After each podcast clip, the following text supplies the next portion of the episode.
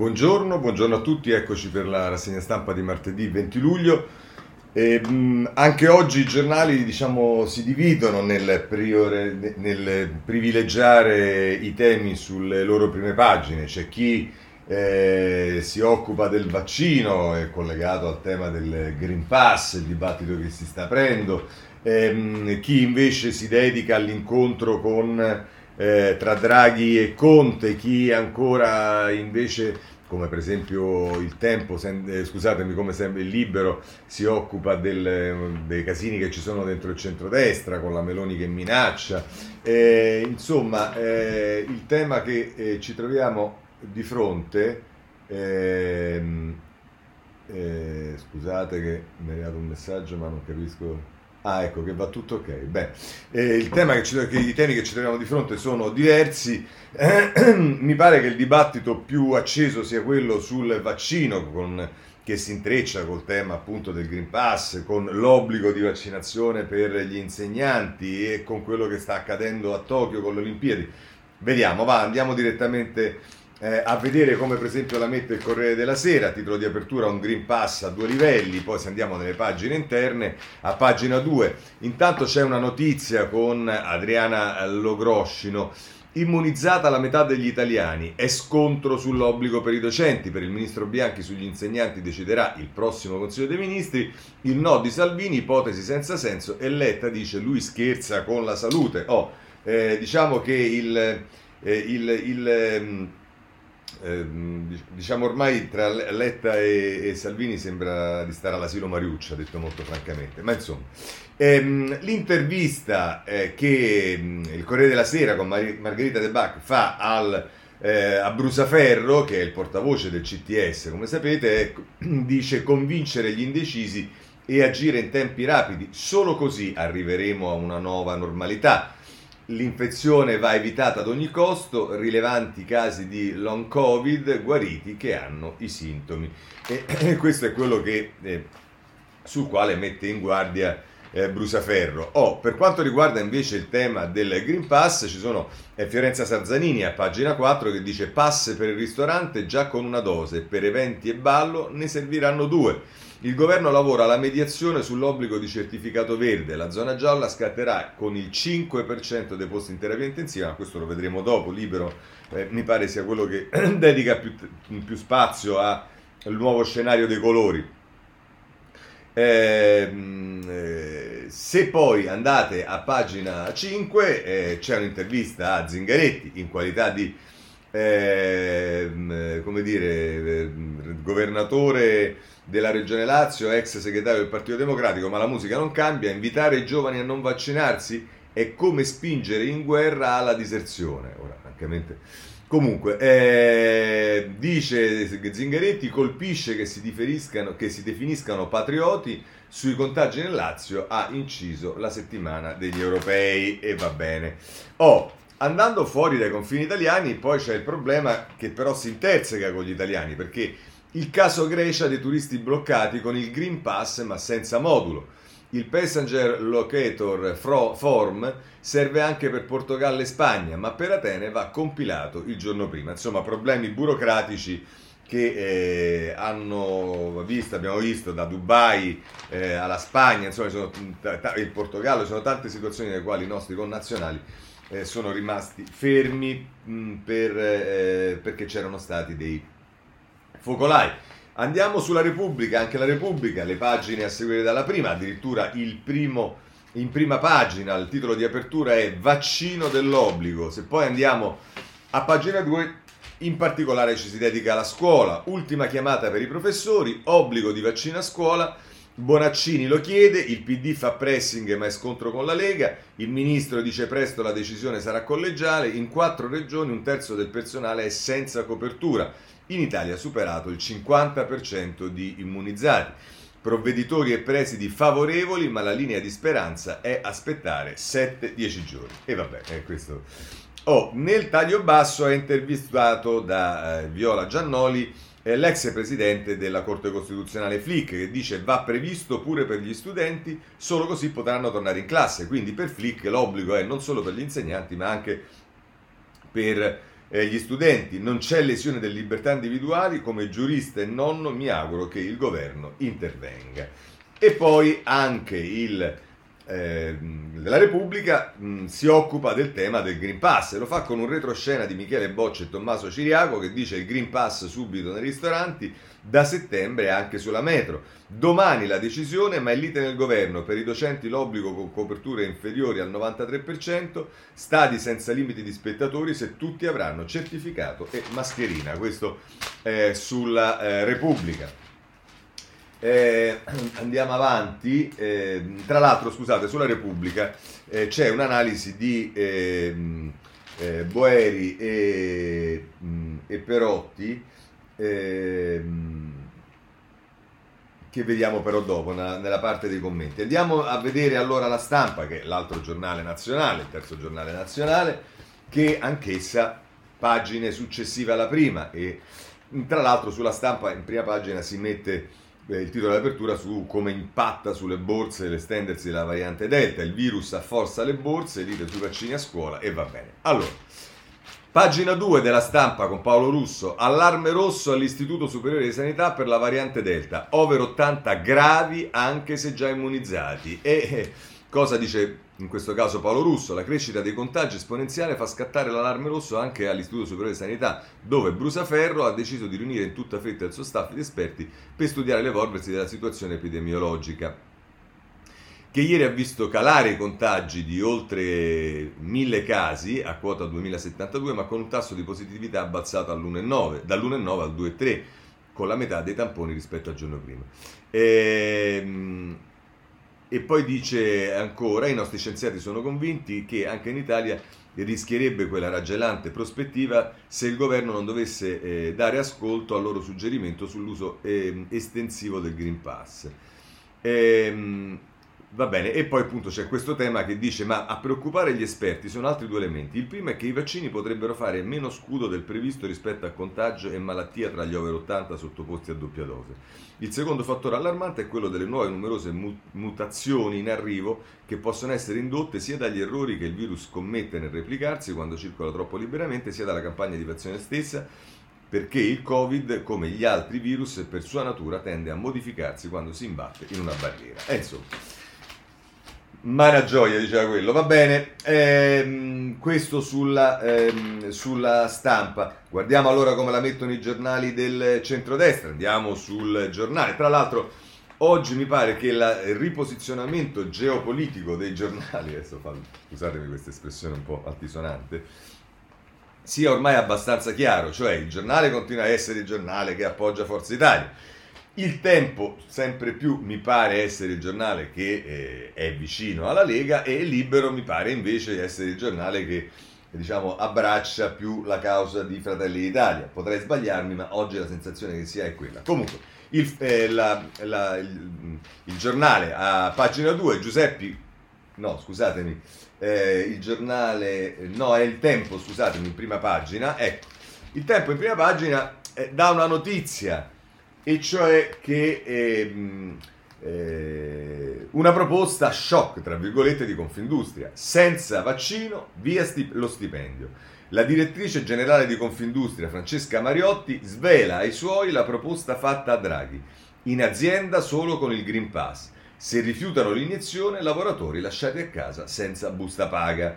È Gianfranco Ferroni che scrive ehm, sul tempo e mette in relazione a questo dice c'è il blocco dei licenziamenti e Confindustria agita il Green Pass per cacciare i lavoratori. Questa è la sintesi che fa eh, il tempo. Tra l'altro scusatemi ci arriveremo dopo ma c'è, c'è Osho oggi sul tempo che è quasi insuperabile. Ci sono Bonafede che guarda con circospezione Conte che si gratta il naso nella foto e, e, e, e diciamo, la frase di Osho è sulla riforma della giustizia, è Conte che parla con buona fede, sulla riforma della giustizia ho ottenuto poco, però mi ha promesso che te fa fare DJ alla festa del figlio. Va bene, eh, andiamo, andiamo, a vedere eh, adesso Libero, per quanto riguarda ancora i giornali di centrodestra, Libero a pagina 6. Ehm, occhio, la gente non si vaccina più, a rischio il piano figliolo. Ecco, questa è una cosa che abbiamo visto già nei giorni scorsi come una preoccupazione E eh, per Mirko Molteni sul Libero a pagina 6 diventa una realtà. Metà degli italiani sono ancora da immunizzare, ma al ritmo attuale di 100.000 prime dosi al giorno ci vorranno mesi. È colpa dei Novax, degli scettici e di quelli che hanno paura di avere le vacanze rovinate dal dover fare il vaccino. E vedete qui, insomma, diciamo la presa di posizione di Libero eh, a proposito delle vaccinazioni. Eh, diciamo, non sposa molto la linea di Salvini, ma insomma andiamo, andiamo a vedere il messaggero per concludere perché a pagina 3 eh, zero controlli, vedete questa, vedete questa è un'altra denuncia, allarme del messaggero, zero controlli su chi rientra dai paesi ad alto contagio. Nei voli da aree a rischio come Paesi Bassi o Spagna, nessuna verifica del pass vaccinale. Accertamenti rigidi solo all'andata per chi va in Grecia code all'imbarco di Malpensa, si ci sono stati un po' problemi burocratici, è successo un po' di confusione. Ma allora andiamo a vedere un po' come la mettono i giornali. Io vorrei innanzitutto partire dal foglio dove c'è Capone eh, che ehm, eh, scrive un articolo Le sciocchezze atomiche della destra nazionalista sui vaccini fanno rimpiangere i giorni gloriosi in cui chiedevano di uscire dall'euro. E dice tra l'altro Capone, il vaccino ha una protezione elevatissima dal decesso, dalle ospedalizzazioni e anche dal contagio, in misura minore con la variante Delta, ma siccome non è totale, Lollobrigida consiglia di non farlo proprio.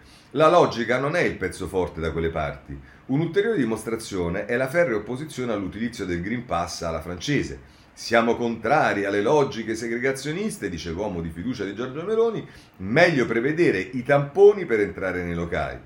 Fai un test e in 5 minuti hai l'esito. Scrive Capone, l'ostilità al Green Pass è talmente cieca che l'Ollobrigida prevede un modello più rigido e restrittivo.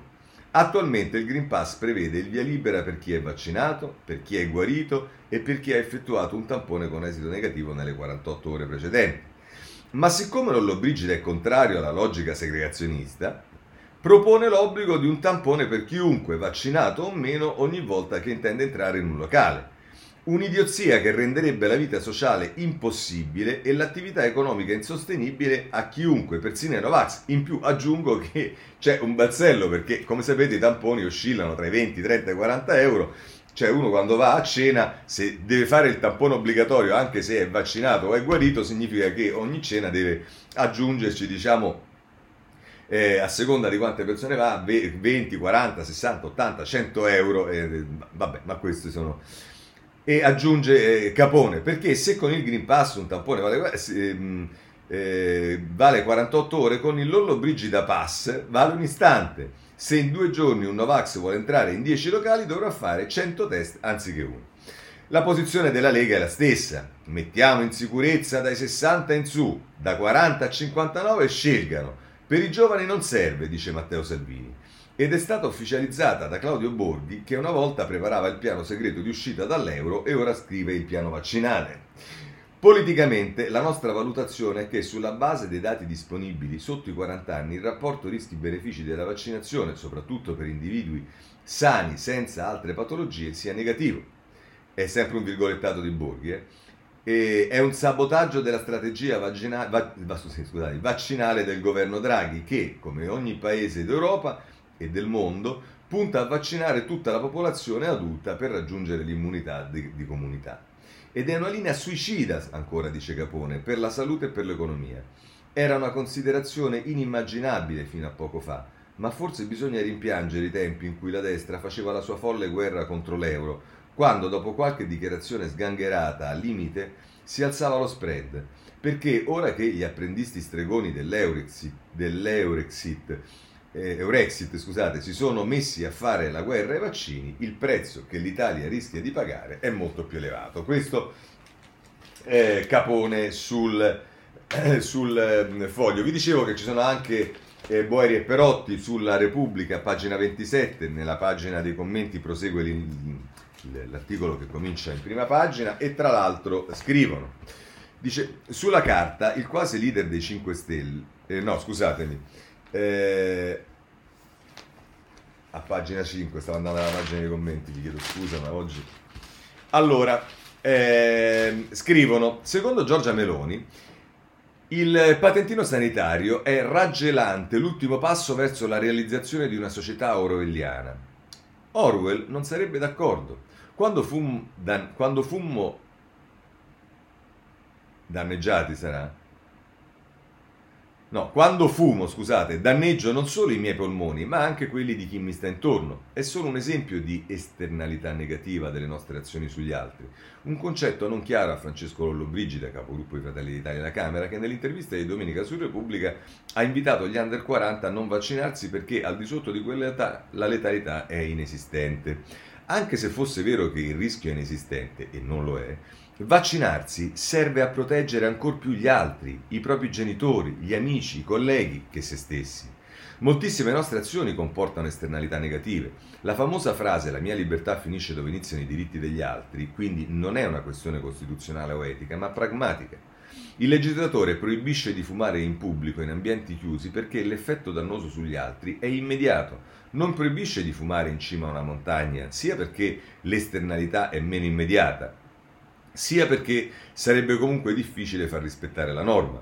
Lo Stato scoraggia però l'esternalità negativa con una tassa. Ovviamente ci sono miliardi di aree grigie. Quando un'attività genera esternalità così negative da meritare di essere proibita o tassata, non c'è una regola e la Costituzione non può aiutare. Fino al 2005 si poteva ancora fumare a piacimento in molti locali pubblici. Poi la società ha deciso che gli effetti negativi sulla collettività prevalsero sulla libertà di fumare. Ancora scrivono, la libertà di un individuo di non vaccinarsi ha ovvie esternalità negative sul resto della popolazione perché crea enormi costi alla società per, mh, per curare i Novax che si ammalano e perché impedisce il ritorno a una vita sociale normale. Un'ulteriore importante complicazione della pandemia sta nel fatto che mentre un individuo che fuma è immediatamente riconoscibile e al limite si può scegliere di allontanarsene, un individuo non vaccinato non è esternamente riconoscibile e la comunità non ha i mezzi per evitare l'esternalità negativa. D'altra parte, una campagna di vaccinazione forzata è impensabile, sarà immorale, incostituzionale, inattuabile in pratica. Anche qui la soluzione non può che essere pragmatica, ci sono esternalità negative più forti di altre su cui la società ha il diritto di intervenire. I due casi ovvi sono scuola e ospedali. Quindi diciamo, eh, Perotti e Boeri dicono non si può fare la vaccinazione obbligatoria, ma per alcuni segmenti come la scuola e la sanità sì. E chiudono, ovviamente tutto questo coinvolge il ruolo della privacy non eh, informare che non mi sono vaccinato esercita un'enorme esternalità negativa se sono un medico, un insegnante o se mi siedo in un ristorante affollato. Dove finisce il mio diritto di non far sapere che, sono, che non mi sono vaccinato? Anche qui è una questione pragmatica su cui decide la società, non un, assol- un assoluto costituzionale che prevale sempre ovunque. Il garante della privacy è un agente della società, non un sovrano assoluto. La, la società, tramite il legislatore, ha diritto di dire al garante cosa deve garantire. Non possiamo imporre alle persone di vaccinarsi, ma come abbiamo fatto con il fumo, possiamo e dobbiamo disincentivare le esternalità negative di chi si mette nella condizione di danneggiare gli altri. Così Perotti e Boeri sulla Repubblica. Abbandoniamo questo capitolo e andiamo, rimaniamo però sempre su Repubblica perché un cenno a quello che sta accadendo eh, in Giappone con le Olimpiadi bisogna farlo. Allarme in Asia e record di contagi, un flop i vaccini del dragone. È Gianluca Mondo, Modolo che ci parla in questo caso eh, da Pechino, ma parla anche di Indonesia, Thailandia, i governi che hanno scelto invece i farmaci occidentali. E poi a proposito di Tokyo, Emanuela Audisio, Tokyo è l'imbarazzo dei cinque cerchi, i grandi sponsor mollano i giochi. Tra l'altro, non mi ricordo su quale giornale, forse sul Corriere, c'è un'intervista a tutta pagina a Berrettini che eh, si rammarica pesantemente del fatto di non poter andare alle Olimpiadi, non c'entra nulla il Covid, ma c'entra in realtà un risentimento muscolare. Ma dicevamo, tra tutte queste cose, poi abbandoniamo la pandemia, c'è il tema dei colori e allora è Libero che ci dice nuova stretta in arrivo, le regioni in giallo col 5% di ricoveri gravi. Linea dura del Ministro della Salute, restrizioni ed estensione del certificato anche con il 10% di pazienti in ospedale ma così rischia mezza Italia. Oggi via libera al Green Pass. In realtà, eh, tra l'altro qui sul libro viene messo in evidenza come eh, Federica apre al pass mentre Salvini no, ma insomma in realtà bisogna vedere effettivamente che cosa succede. Chiudiamo il capitolo pandemia e allora l'altro capitolo politico di ieri che inevitabilmente mh, ci impone di condensare la parte politica con la riforma della giustizia della ministra Cartabia, eh, arriva con eh, eh, l'incontro tra Conte e Draghi. Vediamo come la mettono i, i, giornali. Vediamo subito che il Corriere della Sera ne parla a pagina 8 e 9. A pagina 8 Conte cerca l'intesa con Draghi, processi veloci ma no all'impunità e dice l'incontro a Palazzo Chigi, leader del Movimento 5 Stelle eh, su Cingolani, fiducia, però ora i fatti, mo adesso che Conte detti diciamo i fatti, eh, ma vabbè. E il retroscena di Tommaso Labase, la tattica dell'avvocato che torna a Palazzo Chigi cinque mesi dopo senza alcuna nostalgia e al suo interlocutore riconosce intelligenza politica, pensa un po' Draghi che, eh sì, Conte che riconosce intelligenza politica a Draghi, andiamo bene. E tra l'altro alcuni giornali mettono in evidenza che però non ha perso il vizio e quindi è ritornato in campo il mitico Casalino e c'è stata tutta una sarabanda fuori dal, eh, dalla, dalla, presidenza del Consiglio per quando è uscito Conte. Va bene, ma il, invece è Giuseppe Alberto Facci che eh, ci, ci, parla del faccia a faccia, il Premier è soddisfatto, resta lo stop a stravolgimenti della riforma Cartabia, il capo del governo attento al rispetto dei tempi, l'invito ai partiti a mettere da parte le eh, bandierine. Eh, questo sul ehm, Corriere della Sera. Come la mette invece eh, Repubblica eh, a pagina anch'essa, sembra oggi in fotocopia, eh, alcuni giornali, 8 e 9, anche Repubblica, il titolo di Liliana Minella, Giustizia, tregua tra Draghi e Conte, Cartabia lavora per cercare l'intesa. L'incontro a Palazzo Chigi riapre il dialogo, l'avvocato dice d'accordo a velocizzare i processi, ma bisogna scongiurare l'impunità. Varie ipotesi allo studio, il Movimento 5 Stelle propone di portare a tre anni la durata dell'appello. E, e vabbè, e questo è quello che ci dice Liliana Minella. Oh, eh, il retroscena di Tommaso Ciriaco, i paletti del Premier, non si ridiscute tutto, il leader 5 Stelle dice sarò reale. Draghi ha chiarito che finché c'è lui al governo gli accordi con l'Unione Europea si rispettano l'avvocato si è impegnato a cercare una mediazione con la Guardia Sigilli, diciamo che la mediazione la deve trovare anche con le altre forze politiche, perché come noto quella della Cartabia è già una proposta di mediazione, perché se avessimo voluto guardare quale era la maggioranza in Parlamento, soprattutto al Senato, sulle riforme alla delega presentata a suo tempo da Bonafede, eh, sarebbe stata molto diversa e quindi non è che adesso, siccome i 5 Stelle hanno alzato la voce, eh, i cambiamenti si fanno solo in direzione perché se si riapre la partita dei cambiamenti, penso che legittimamente, a cominciare da chi vi parla, eh, ha tutto il diritto di eh, entrare e chiedere la modifica di un testo che non lo convince pienamente, ma che è appunto il frutto di una mediazione. E in questo senso fa un po' sorridere, ieri era Bazzoli, oggi è Verini, che come dire, nella linea del PD al guinzaglio del Movimento 5 Stelle eh, conferma la linea. Ok se la legge slitta di qualche giorno, ma non oltre Ferragosto. Adesso abbiamo anche questa cosa che dobbiamo, siccome dobbiamo dargli la calla, come si dice a Roma, adesso il contentino è che non la approviamo eh, entro il 30 luglio, ma la approviamo entro il 15 agosto. Eh, questa è l'intervista al tesoriere eh, del Partito Democratico che però notoriamente eh, si occupa di giustizia. Questa è la Repubblica. Andiamo sulla stampa e la stampa eh, se ne occupa eh, anch'essa. Guarda un po' nelle pagine 8 e 9, oggi hanno dedicato tutte le stesse pagine, sia la Repubblica, il Corriere che la stampa. Ecco, era Berrettini, era intervistato da eh, Stefano Semeraro sulla stampa. Eh, disgelo sulla giustizia tra Draghi e Conte, ma l'impianto della riforma non cambia. Il leader Movimento 5 Stelle dice daremo il nostro contributo, ma niente soglie di impunità dalle riunioni con i suoi esclude Crippa, quindi Crippa, il capogruppo eh, del eh, Movimento 5 Stelle alla Camera, è stato sostanzialmente segato dall'ex ehm, Presidente del Consiglio e attuale leader del, ehm, del Movimento 5 Stelle. E, peraltro il retroscena di Alessandro Barbera e Federico Capurzo, l'avvertimento ai 5 Stelle, L'Unione Europea aspetta le nuove misure e il Premier brinda Cingolani. Sul tavolo anche gli attacchi al Ministro della Transizione Ecologica. Il Presidente del Consiglio ha chiesto che simili episodi non si ripetano. Eh, sembra un po' di vedere il maestro con lo scolaretto, eh, francamente, ma insomma. Oh, che succede? Che grazie a Longo, a pagina 9 fa la seguente operazione, processi in bilico.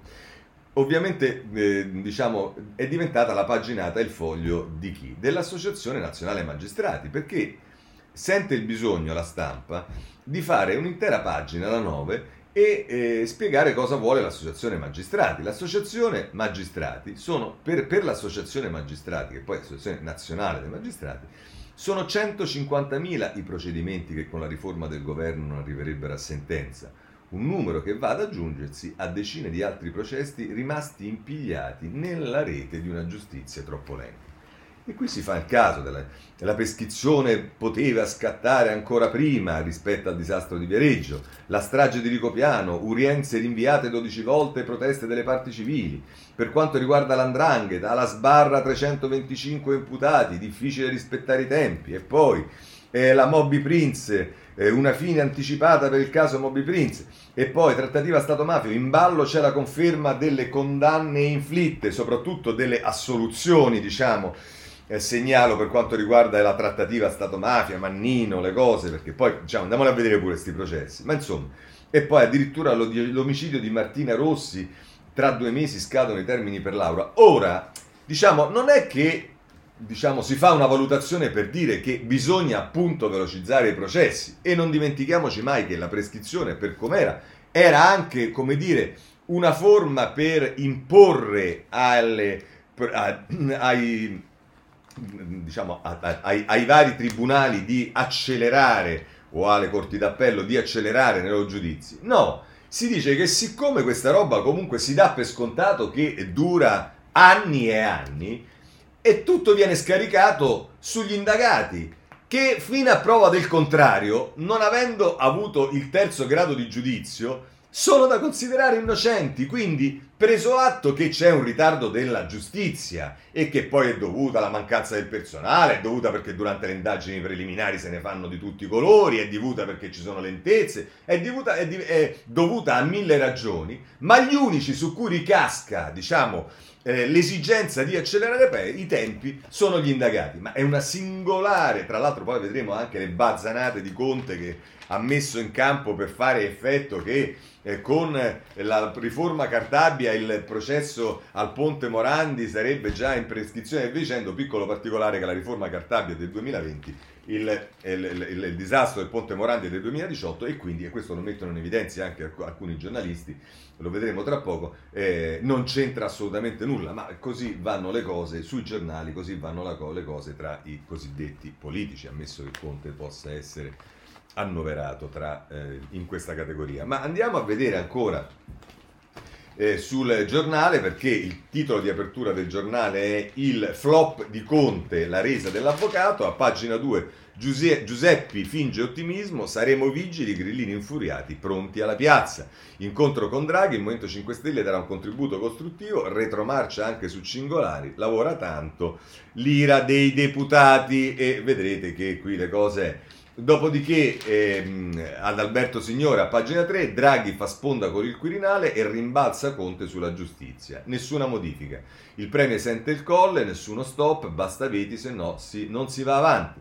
Giuseppe ritratta i toni duri, alzavo il tiro per parlare ai militanti. Pensa un po' come siamo messi.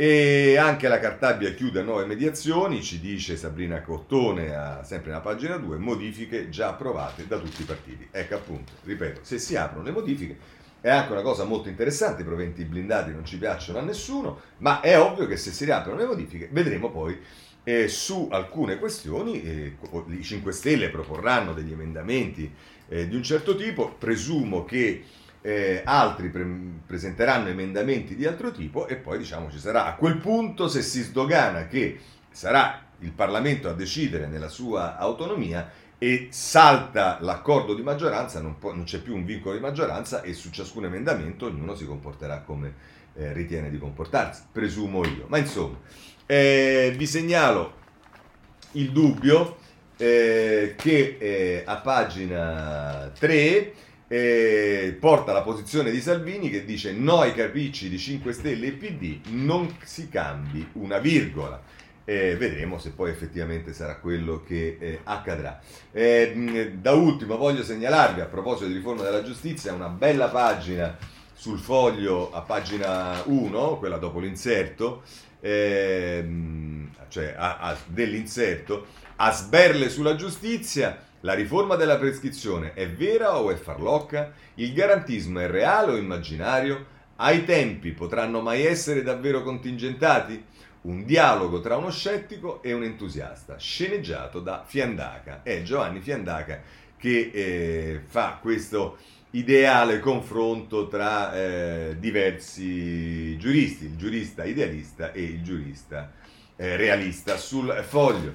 Eh, a questo punto ci sono dei commenti. Comincerei, per capire prima il, sul piano politico, ehm, Folli sulla Repubblica, pagina 27, analizza diciamo, l'esito di questo incontro e la prospettiva e dice eh, sulla carta il quasi leader dei 5 Stelle, cioè ci riferisce a Conte, avrebbe dovuto mettere sul tavolo battendo il pugno una serie di condizioni del tipo prendere o lasciare, imponendo il ritorno del disegno di legge, quello che il giornale a lui vicino definisce schiforma col sapido gioco di parole, fino a minacciare e magari anche ad attuare il ritiro dei 5 Stelle dall'esecutivo. Ma questa è sempre stata fantapolitica, possibile in un universo parallelo, non qui nella bizzarria dell'estate romana. Conte ha dovuto accettare la diarchia con Grillo, il che vuol dire che il suo margine di manovra è molto limitato. Scusate, in particolare il mondo grillino, a cominciare da Di Maio, non ha alcuna intenzione di lasciare il governo e la maggioranza. Quindi la pistola dell'ex ehm, Premier era scarica e il colloquio a Palazzo Chigi di conseguenza non ha avuto tratti ultimativi. In pratica lo, spezio, lo, spazio che resta a Conte e a Enrico Letta che gli sta dando una mano e qualcosa di più consiste nel proporre qualche correttivo minore destinato ad essere presentato all'esterno come una grande vittoria politica. E infatti l'ex Premier ha garantito che i 5 Stelle saranno vigili eh, in modo da non consentire che eh, alla nuova eh, legge sfugga qualche area di impunità è quello che avrebbe potuto dire qualsiasi altra forza della maggioranza. Del resto, la stessa magistratura si sta avviando nel suo complesso ad accettare la riforma, pur senza entusiasmi e nonostante le riserve dei settori più corporativi. Qualche ritocco più che di facciata che di sostanza è già stato messo nel conto da Draghi e dalla Guardia Sigilli e servirà allo scopo, il che non esclude un residuo di ambiguità in Parlamento, la voglia di organizzare qualche trappola che può tenere i più intransigenti tra i 5 Stelle, che può tentare i più, i più intransigenti tra i 5 Stelle. Ma tutti, da Conte al segretario del PD, sanno che sullo sfondo incombe il voto di fiducia. Oggi non c'è bisogno di minacciarlo, perché è quasi ovvio che il governo vi farà ricorso se il senso della legge verrà capovolto o se qualcuno metterà in pratica tattiche dilatorie per rinviare l'approvazione dopo l'estate. Certo, il Parlamento ha il diritto di discutere e legiferare come meglio crede, Tuttavia, a differenza del DDL ZAN, la riforma della giustizia è emanata dal governo e Draghi ha il dovere di portarla a buon fine senza stravolgimenti. Quanto al PD, avrebbe l'occasione e l'interesse di cointestarsi le nuove norme senza lasciare che sia la destra oppure Renzi a emergere come vincitori del solito braccio di ferro. Questa è l'analisi di eh, Folli eh, sulla Repubblica. Poi c'è Minzolini sul giornale. Eh, I pigmei della politica. Ho grande rispetto per Enrico Letta, ma la virata sulla giustizia, cioè la richiesta di modificare la riforma Cartabia, suona come una nota stonata, proprio come è stonato il nuovo protagonismo velletario di Giuseppe Conte, che si è eretto a paladino delle parte più intransigente della magistratura. Per lui è stata l'occasione per la solita parata, con tanto di incontro a quattro occhi a Palazzo Chigi, con cui legittimare la propria leadership nel movimento, ma non ne caverà un ragno dal buco se Mario Draghi guarda sigilli, come credo, terranno il punto. Il motivo è semplice, l'ex premier dispone solo di pallottole spuntate, vedete che ritorna questa cosa, non la forza per vincere quella parodia del duello all'Ocché Corral escogitata dalla mente di Rocco Casalino. Intent, intanto perché la riforma della giustizia ce la chiede l'Europa, per usare una vecchia espressione cara a Letta, come condizione pregiudiziale per accedere ai fondi del Next Generation. In secondo luogo perché il paese è cambiato, non è più quello che determinò nel 2018 il successo grillino. In tre settimane sono state raccolte 300.000 firme per il referendum sulla giustizia, un record, e i quesiti presentati da Radicali e Lega, se approvati, ipotesi molto probabile, determineranno una riforma ben più radicale del nostro sistema giudiziario di quella prevista dal governo. Insomma, siamo in un'altra epoca, anche se Conte fatica a rendersene conto.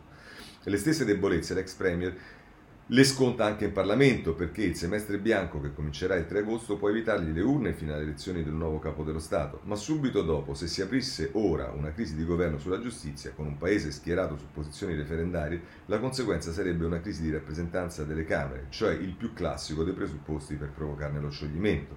Un'ipotesi che terrorizza tre quarti dei gruppi parlamentari grillini. Poi, magari, tra le tante innovazioni a cui i 5 Stelle ci hanno abituato, ci sarà pure quella di un leader che porta il suo partito alle urne per una sconfitta certa. In politica, come in amore, tutto è permesso, anche il suicidio. Mentre, se sono vere le voci per cui Conte sta meditando di eleggere Draghi al Quirinale nel tentativo di prendersi Palazzo Chigi con il rischio di eh, beccarsi invece le elezioni, allora assisteremo ad un suicidio assistito. Sono gli errori comprensibili di un neofita della politica come l'ex Premier. Ha invece meno scusanti Letta che fa politica da quando aveva i calzoncini corti a meno che la strambata del segretario del PD, che ha mandato su tutte le furie Draghi e tradito la vocazione riformista di una parte del PD, punti a conquistare i voti grillini per le elezioni suppletive di Siena, obiettivo altrettanto modesto degli sforzi di Conte di rendere credibile la propria leadership. Siamo ai pigmei della politica, questa è la sentenza eh, di eh, Minzolini. Ma a proposito appunto del, del, del, Ponte Morandi e via dicendo, eh, c'è da segnalare Mattia Feltri nel suo buongiorno sulla stampa in nome del popolo.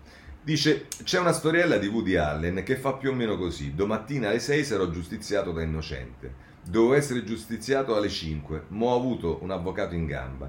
Non so se la storiella si applichi all'avvocato dei nostri tempi, quello del popolo, ma sentite qua.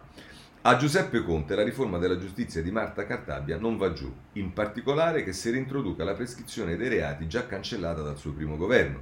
Quello pentaleghista, un minuto di silenzio per Salvini, passato dalla riforma più giustizialista di sempre ai referendum più garantisti di tutti i tempi. Per Conte i processi possono durare in eterno, altrimenti i suoi colleghi avvocati, quelli bravi, dei colletti bianchi, la tirano in lungo e salvano i colpevoli. Altro che il patibolo di Woody Allen rinviato di un'ora. Poi le carceri sono piene di poveri cristi in attesa di giudizio, ma vabbè. Per illustrare il concetto, l'avvocato del popolo ha preso l'esempio del Ponte Morandi. Non accetteremo mai che il processo rischi di estinguersi. Diciamo così, un colletto bianco non ingaggerebbe mai Conte perché la riforma Cartabia si applica ai reati commessi dal 1 gennaio 2020 e il Morandi è crollato nell'agosto del 2018. E sapete perché da gennaio 2020? Perché sostituisce la riforma di Conte che nel gennaio 2020 è entrata in vigore, sebbene Conte non se lo ricordi. Quindi il Morandi non c'entrava prima né c'entra adesso e la storiella di Woody Allen va aggiornata. Domattina alle 4 sarò giustiziato da innocente. Dovevo essere giustiziato alle 5, ma il mio avvocato è quello del popolo. Beh, notevole Mattia Feltri sulla stampa. Chiudiamo con Cacciari che sempre sulla stampa prende un altro, diciamo, eh, tema che però in qualche modo è collegato ed è quello della politica, della classe dirigente, soprattutto il titolo è Se la politica produce paura e non cultura. Andiamo nella pagina 23 dove poi si sviluppa questo editoriale di Cacciari che a un certo punto la mette così. Ogni forza politica si va specializzando in un ramo particolare del complesso paura-rassicurazione, in cui la rassicurazione è tanto più efficace quanto più cresce la paura, come per San Paolo si stengono eh, peccato e legge. Si tratta di specializzazione competitiva. La mia sì è paura reale, fondata, non la tua. Ma sì, rassicur- la mia sì va rassicurata, la tua invece è mera strumentalizzazione. Chi si specializza nelle prendersi cura del timore per le invasioni barbariche e la perdita di sovranità che in, assisten- che in assistenzialismo in materia di reddito, eh, chi in omofobia e Covid. Denominato- don- eh, denominatore comune è l'assoluta vaghezza delle analisi che dovrebbero sostenere tali progetti di cura, la occasionalità e contraddittorietà degli stessi. Nessuna paura viene razionalizzata, nessuna informazione viene fornita, così da consentire che essa non si trasformi in fuga, ma diventi azione responsabile di ciascuno. Chi sono i terroristi? Dove abitano? Come isolarli nel loro ambiente? Interrogativi superflui, alla guerra come alla guerra, punto e basta. Chi sono gli immigrati? Quali politiche possono fronteggiare la loro tragedia? Masturbazioni intellettuali, muraglie, fili spinati e lager libici occorrono altro che balle. Lager libici occorrono altro che balle. Chi sono i morti? Chi rischia davvero? Quali sono i reali limiti per ospedali e terapie intensive? Come può accadere che dopo tante vaccinazioni i contagi siano maggiori che nello stesso periodo dell'anno scorso? Vaghe, elusive risposte alle quali fanno riscontro decisioni fantapolitiche come l'autorizzazione di manifestazioni di massa per le nostre vittorie sportive. E davanti agli occhi di tutti, e davanti agli occhi di tutti, la competizione politica si sta sempre più svolgendo su questo terreno e potrebbe anche andare se ognuno per la sua parte avesse proposte corrispondenti alla gravità delle questioni e non solo si appellasse alla nostra fede sulle capacità di risolverle. E risolverle come? E qui davvero è evidente tutta la miseria in cui ci troviamo. Risolverle con, e pene, con norme e pene, norme all'inseguimento della situazione incapaci di prevedere e governare, pene sempre più dure per un numero sempre più ampio di fattispecie, come se non si sapesse da secoli che non esiste corrispondenza tra severità della pena e crimini commessi. Quid leges sine moribus, chiedevano eh, i fondatori romani dell'idea del diritto, che valgono le leggi, che valgono le leggi se manca l'ethos? Se i nostri politici cominciassero anche da questo punto di vista a riconoscere l'assoluta centralità della scuola e dei processi formativi, perché non provarci pur sotto la pioggia di norme e di pene? Così Cacciari sul, eh, sulla stampa. Bene, andiamo adesso ai partiti. Insomma, ci sta casino nel centrodestra, sì, è anche molto tardi, quindi bisogna pure fare rapidamente. Lo vediamo sul Corriere Sera pagina 11. Meloni toglie Malanna a Forza Italia nel centrodestra, cose da rivedere. La leader di mm, Fratelli d'Italia, noi per l'unità della coalizione, bisogna capire se c'è chi pensa ad altri scenari. E questa è una frase che vedremo eh, amplia, amplificata su alcuni giornali del centrodestra. Direi che un momento di notorietà così Malan non l'ha mai avuto, ha intervistato dal Corriere della Sera, non, non potevo continuare a, sosti- a, sostenere il governo, ma è intervistato anche eh, da altri eh, giornali, eh, Repubblica, a pagina 13, eh, ci arriviamo subito, speriamo, eccola qua. Eh, Meloni, coalizione a rischio, esodo da Forza Italia, in 77 cambiano casacca, ma la, lascia i forzisti per Fratelli d'Italia, l'alleanza in Calabria è in dubbio, la leader mi vaccinerò. E va bene questo, e poi però c'è un'altra intervista a Malan, basta sostenere Draghi, Giorgia sia la prossima premier. Ora Malan che improvvisamente diventa un oppositore, vabbè, ma la, politica veramente ci riserva di tutto, ma insomma se andate sul libero eh, per chiudere con eh, il centrodestra, eh, accordi saltati, la, Mel- la, Meloni accusa gli alleati. E qui a pagina, in, in, prima pagina, a pagina 2 c'è Salvatore Dama, Lega e Forza Italia contro Giorgia, le sue rappresaglie sono incomprensibili, queste sono le reazioni, e però l'affondo della Meloni eh, sono saltati gli accordi dopo la lite sulla RAI, la leader di Fratelli d'Italia mette in discussione la candidatura di Occhiuto in Calabria, le regole sono cambiate, meritiamo rispetto, forse qualcuno sta cercando nuove coalizioni e allora c'è anche da segnalare sul libro l'editoriale di Sallusti che a questo si dedica perché il futuro del centrodestra passa dal colle e dice eh, tra l'altro diceva bene, la Meloni conferma poi i timori di Libero, che Libero aveva svelato nei giorni scorsi, voglio capire, ha detto se c'è chi lavora per favorire altre alleanze. E conclude così Sallusti, ma al di là delle ormai quotidiane schermaglie reciproche tra Forza Italia e Lega da una parte e Fratelli d'Italia dall'altra, il futuro del centrodestra non può che passare da un patto di ferro per l'elezione del nuovo capo dello Stato del prossimo marzo, in politica è come dire domani. È lì che si vedrà chi sta con chi in maniera definitiva e irreversibile, perché da sempre l'anno quirinalizio è quello dei grandi cambiamenti, della fine dei matrimoni e delle nuove alleanze e questa volta la variabile Draghi è certamente per tutti una complicazione in più. Il problema non è quindi lo sgambetto al candidato consigliere Rai di Fratelli d'Italia né lo scippo di Malan. Parliamo con rispetto agli interessati di quisquiglie se paragonate alla vera posta in gioco che è l'assetto politico per i prossimi sette anni. E in effetti c'è da dubitare che nulla cambierà, anche se nel paese del gatto pardo il rischio che tutto cambi perché alla fine nulla cambi è sempre presente. Sì, bisogna fare presente a Sallusti che quello che abbiamo detto per il centro-sinistra vale anche per il centrodestra e quest'anno in Parlamento i numeri per fare da soli non esistono secondo me né da una parte né dall'altra e quindi buon senso vorrebbe che inevitabilmente Eh, il centrodestra, se vuole contribuire all'elezione del Presidente della Repubblica, deve allargare il consenso eh, agli altri, così come gli altri, se vogliono garantire l'elezione del Presidente della Repubblica, devono allargare il consenso al centrodestra, il che significa, come dice la Costituzione, nei eh, primi tre scrutini, che, che, nei primi tre scrutini chiede una maggioranza qualificata dei due terzi, che c'è da fare un lavoro di confronto, di mediazione e trovare un accordo ampio. Diversamente temo che lo scenario sarà molto vicino a quello che abbiamo visto a suo tempo con Napolitano. Bene, eh, per quanto riguarda la Lega voglio segnalarvi ancora eh, invece per quanto riguarda la Lega voglio segnalarvi due cose. La Repubblica, pagina 12, perché eh, il pentito del clan, Salvini attaccava i Rom, ma gli portavano voti.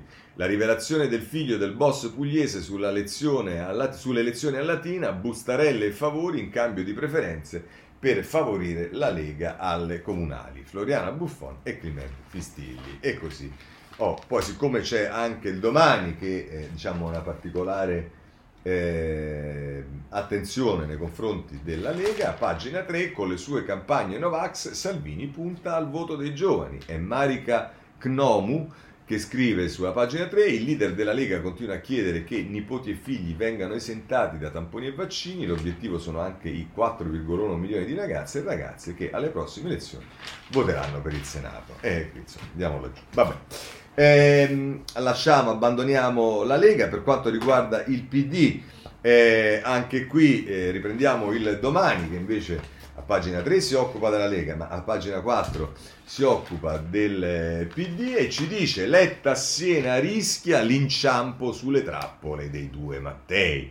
Il segretario alza l'asticella e fa capire che se non venisse eletto si potrebbe dimettere, ma Renzi gliel'ha giurata e anche Salvini promette guerra per farlo tornare a Parigi. Ora, chi ieri ha sentito le eh, dichiarazioni di Renzi a proposito della candidatura di Letta eh, si rende conto di come il domani eh, scrive sempre quello che gli interessa scrivere, cioè gettare un po' di fango su Renzi. Renzi ha espresso un concetto molto semplice, noi siamo a disposizione, non siamo ostili a un accordo con Letta, però un accordo deve essere un accordo.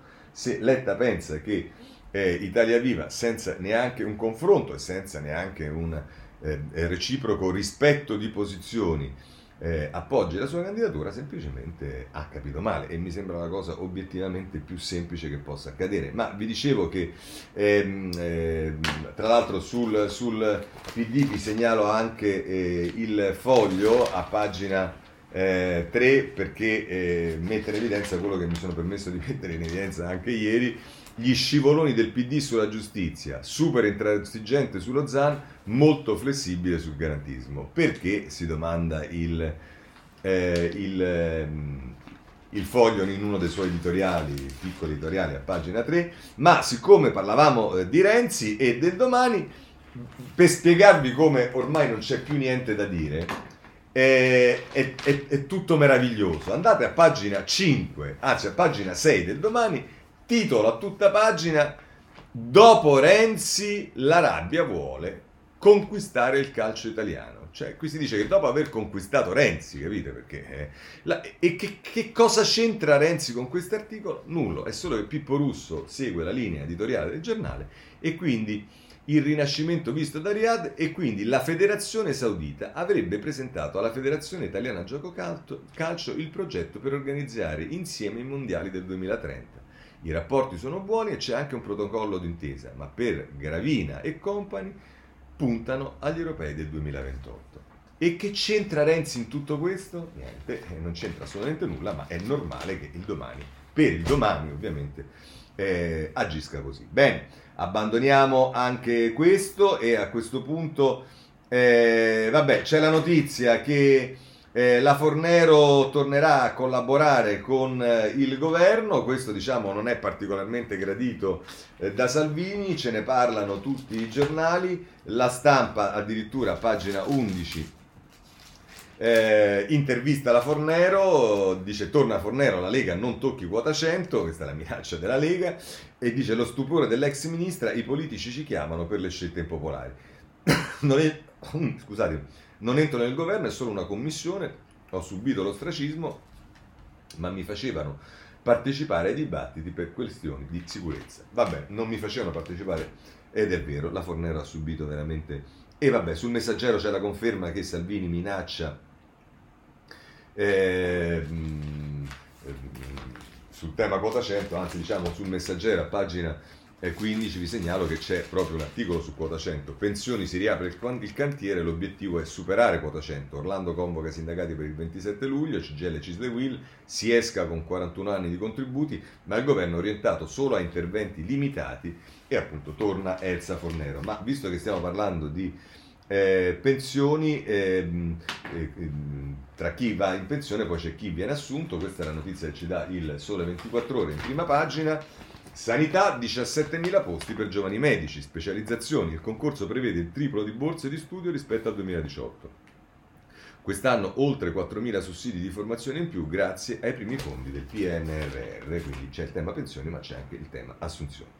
Oh, poi c'è però in generale il tema lavoro, questo andiamo sulla Repubblica eh, a pagina 22. Ehm, Dopo GKN, la Timken di Brescia, nuovo licenziamento collettivo. E eh, segnalo che su questo tema del lavoro va eh, segnalata anche la stampa nelle pagine 12 e 13. Ehm, la fuga non si ferma, Timken chiude e licenzia 106 operai e poi la strage del lavoro a pagina 13, più di due vittime al giorno, pesano i decessi causati dal Covid, ma è irregolare l'86% delle aziende controllate, 3 milioni di persone non hanno tutele assicurative. Questa è la denuncia che fa la stampa ed è, mm, credo molto verosimile e molto preoccupante. Ma a proposito di occupazione vi segnalo invece eh, il messaggero a pagina 9, eh, precari, PMI autonomi, ecco la riforma dei sussidi. Eh, ammortizzatori per tutti i dipendenti, l'integrazione salariale fino a 1200 euro, verrà esteso il contratto di espansione, nuove causali per la CIS legate alla crisi. Eh, chiudiamo anche questo capitolo, c'è tutto il tema della transizione ecologica che è toccato dalla stampa a pagina 20 innanzitutto con Cingolani, il piano di Cingolani per la transizione, incentivi all'auto e bollette più leggere, il, ehm, eh, allo studio correttivi per il G20 di Napoli, Anfia dice metà dei lavoratori dell'automotive rischierebbero il posto, questa è stata presa un po' come uno stop dell'Italia di Cingolani e questo ha fatto anche eh, ha causato le critiche del Movimento 5 Stelle, Cingolani che peraltro è intervistato dal Sole 24 ore a pagina 8, una transizione graduale eviterà il bagno di sangue. In migliaia possono perdere il lavoro, abbiamo 9 anni per scongiurarlo, necessari incentivi per la sostituzione di 30 milioni di vecchie auto, euro zero. E a proposito di eh, transizione vi segnalo dal Sole 24 ore a pagina 4 Ehm, transizione energetica, il governo ci convochi, serve visione strategica. Chi parla è Aurelio Regina, che è il delegato all'energia di Confindustria. Eh, chiudiamo anche questo capitolo, andiamo ad andare molto veloci. Eh, eh, vi segnalo che il Sole 24 ore prima pagina ci dà notizia che nel DDL semplificazioni spunta a sorpresa il patto per Roma. Eh, nel decreto legge 77 eh, su, sui due relatori Anna Grazia Calabria e Morassut eh, una norma che punta a rafforzare il ruolo della capitale nell'attuazione del piano di ripresa e resilienza. Va bene. Eh, per quanto riguarda i referendum, c'è la notizia che danno alcuni giornali, ma ehm, diciamo non, non, tutti, però sicuramente sarà maggiore domani quando questo accadrà, che Matteo Renzi firma i referendum sulla giustizia. Eh, app e militanti la macchina del referendum, firma anche Renzi, raccolte 300.000 firme in 20 giorni per i quesiti di Radicali Lega, la campagna nelle località di vacanza, questo ci dice il Corriere della Sera, la notizia è ripresa anche eh, dal giornale a pagina 13 eh, che eh, la mette così, eh, ma quale 13? Dal giornale eh, a pagina 3, scusate, ecco, a pagina 3, eh, anzi addirittura in prima pagina, eh, eh la Cesaretti scrive, Renzi firma oggi il referendum di Radicali e Lega, ma penso al caso Tortora, non a Salvini. L'ex premier dice quella tra magistratura politica è una guerra che dura dai tempi di Tangentopoli, da boy scout mi hanno trasformato in un gangster, così il eh, giornale. E, ehm, poi c'è tutto il tema della legge Zan, insomma, eh, pare che ci sarà un eh, rinvio, ce lo dice a pagina 10 il Corriere della Sera, il DDL omofobia torna in Senato, Letta sia al confronto in aula, ma con Salvini non parliamo, sembrano i, i bambini alla SIA, chi torna in aula, con Salvini non parliamo. Scade il termine per gli emendamenti, articoli 1, 4 e 7 nel mirino, Renzi dice è una vergogna non trattare, certe norme vanno cambiate e allora se certe norme vanno cambiate il L'avvenire eh, ci dice a pagina 9 che queste norme per essere cambiate sarà un po' più in là. DDL Zan, oggi la sfida emendamenti, ma si profila il voto a settembre, così eh, l'avvenire. Eh, c'è il tema carceri, eh, sul tema carceri c'è una singolare iniziativa del domani che per carità tutto legittimo. 13 domande alla ministra Cartabia sul pestaggio di Stato in carcere. Poi ci sono le domande che riguardano sicuramente anche le competenze della Cartabia.